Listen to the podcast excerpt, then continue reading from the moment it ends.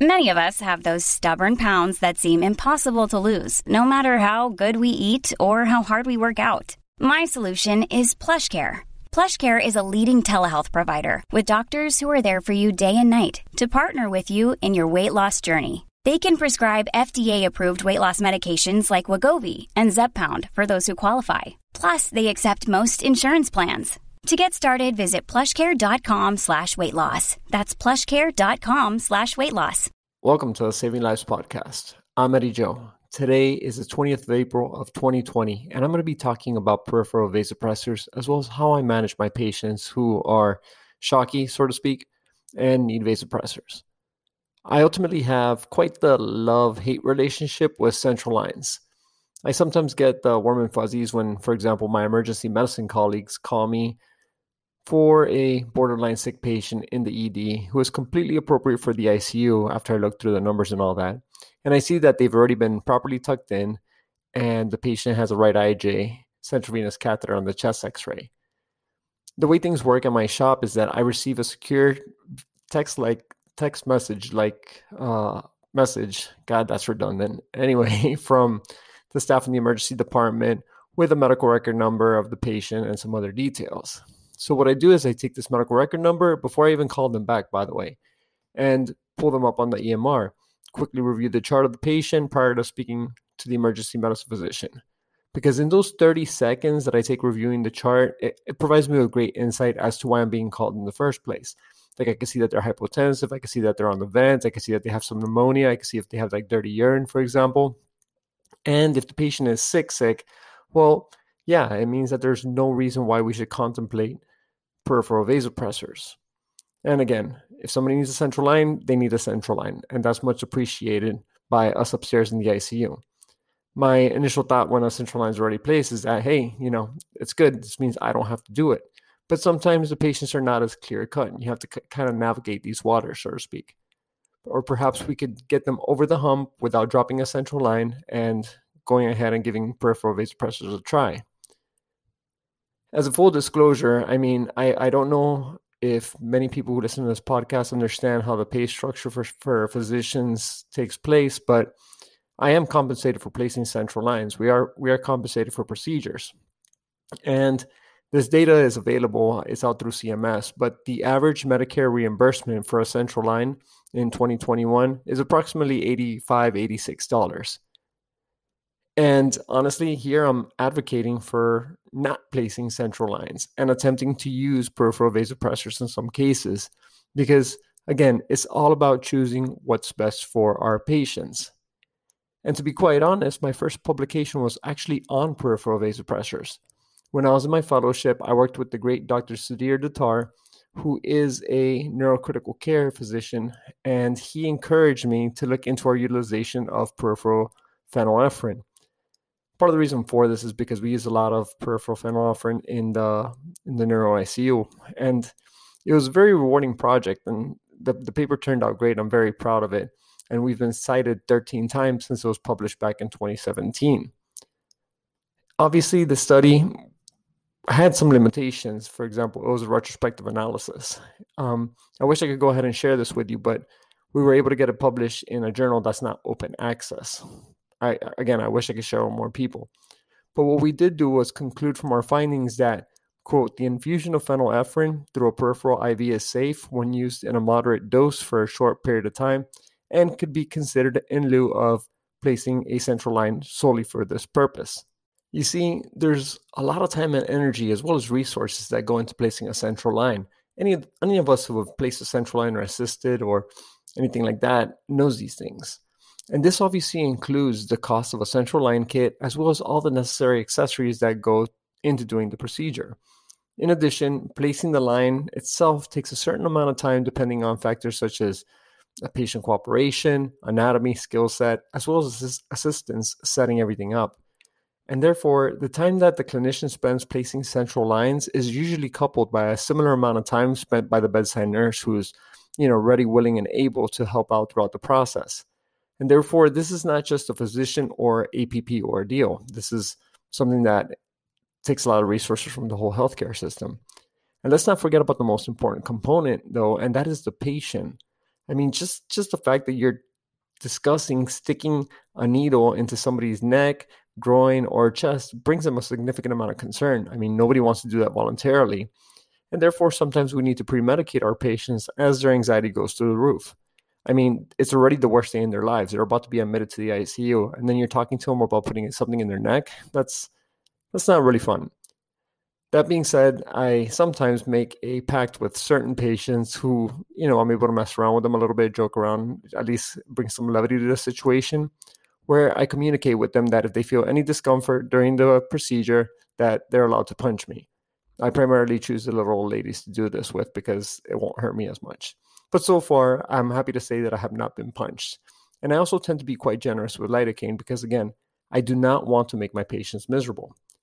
That being said, there are numerous numerous complications that could take the place that could take place, excuse me, in the placement of a central line. And the data presented in the article that I'm going to be reviewing states that up to 2.1% of patients experience significant mechanical complications, such as a pneumothorax.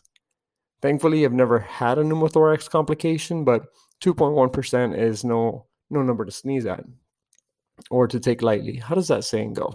I don't know. But in addition to this, between 0.5 to 1.4% of patients has symptomatic DVTs because of their central line, and 0.5% to 1.4 of patients experience bloodstream infections.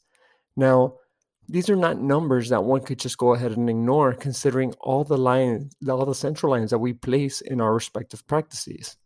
So what do we do about peripheral vasopressors let's find out. The paper that I'm using as a citation for this post was published just a few days ago on the 16th of April of 2021. It is titled Adverse Effects, excuse me, Adverse Events Associated with Administration of Vasopressor Medications through Peripheral Intravenous Catheter, a Systematic Review and Meta Analysis.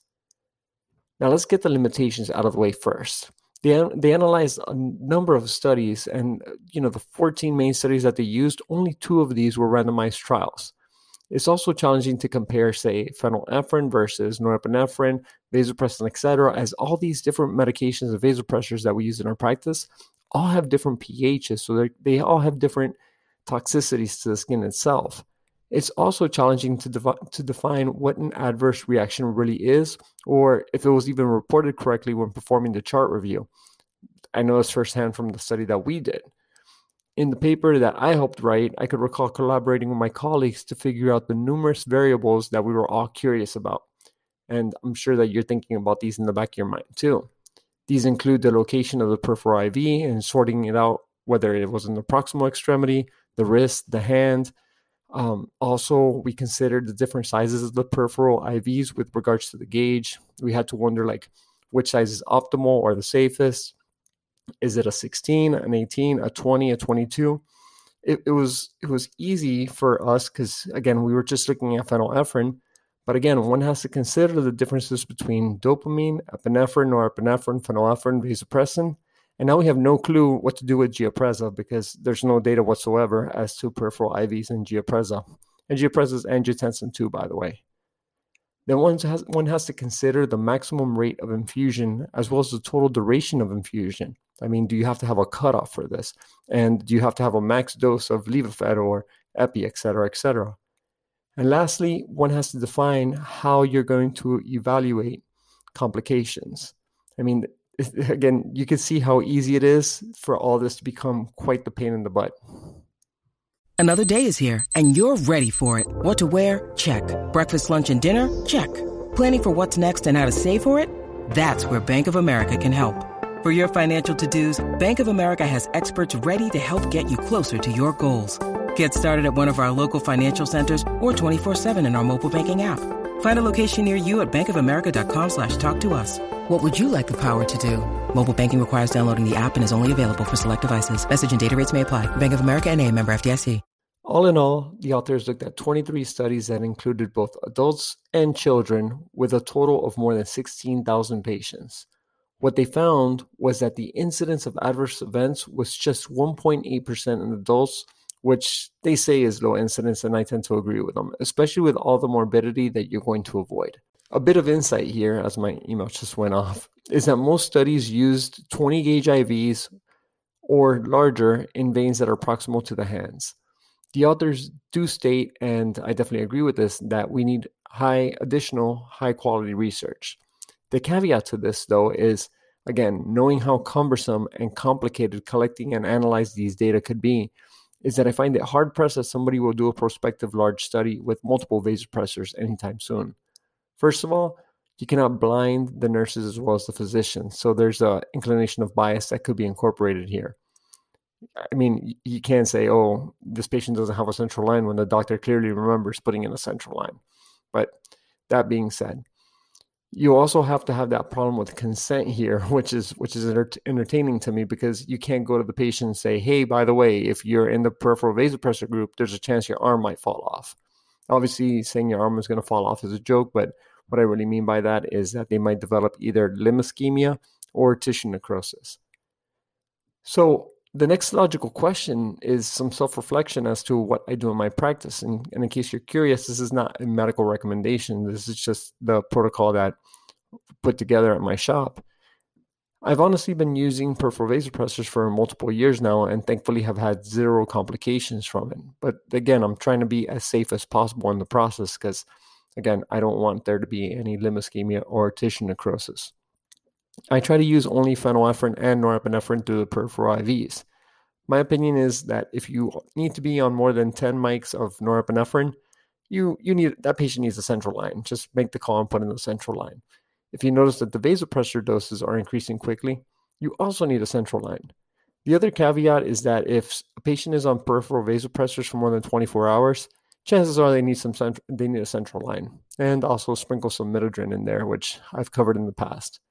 I've made exceptions to these points from time to time when, say, there's a terminally ill patient who is just waiting for a family member to arrive from out of town to say goodbye. Yeah, I'm going to let them slide. For the most part, we're all good with peripheral vasopressors at my shop. We try to use 20 gauge IVs proximal to the hands, and there's a whole checklist that the nurses have to evaluate to see if the IV meets criteria for being viable for peripheral vasopressors. This includes certain caveats such as a lack of resistance when they push, good pullback, and things of that nature. But if the patient even hints that the IV burns, we're stopping. We're just not playing around there. Because again, at the end of the day, patient safety comes first. Now, I know the next question is how do we deal with extravasation injuries? Uh, do we do phentolamine or you know topical nitroglycerin? And that's not something I'm going to touch upon this post, but I might go ahead and cover it at another time all in all, thanks so much for following along with this podcast. I hope you guys appreciate it and learn something from me. If so, thanks for giving me good reviews and liking, comments, subscribing, and all those uh, generic things that we say. Thanks a lot, guys. Hope hope you all have a great day. Bye.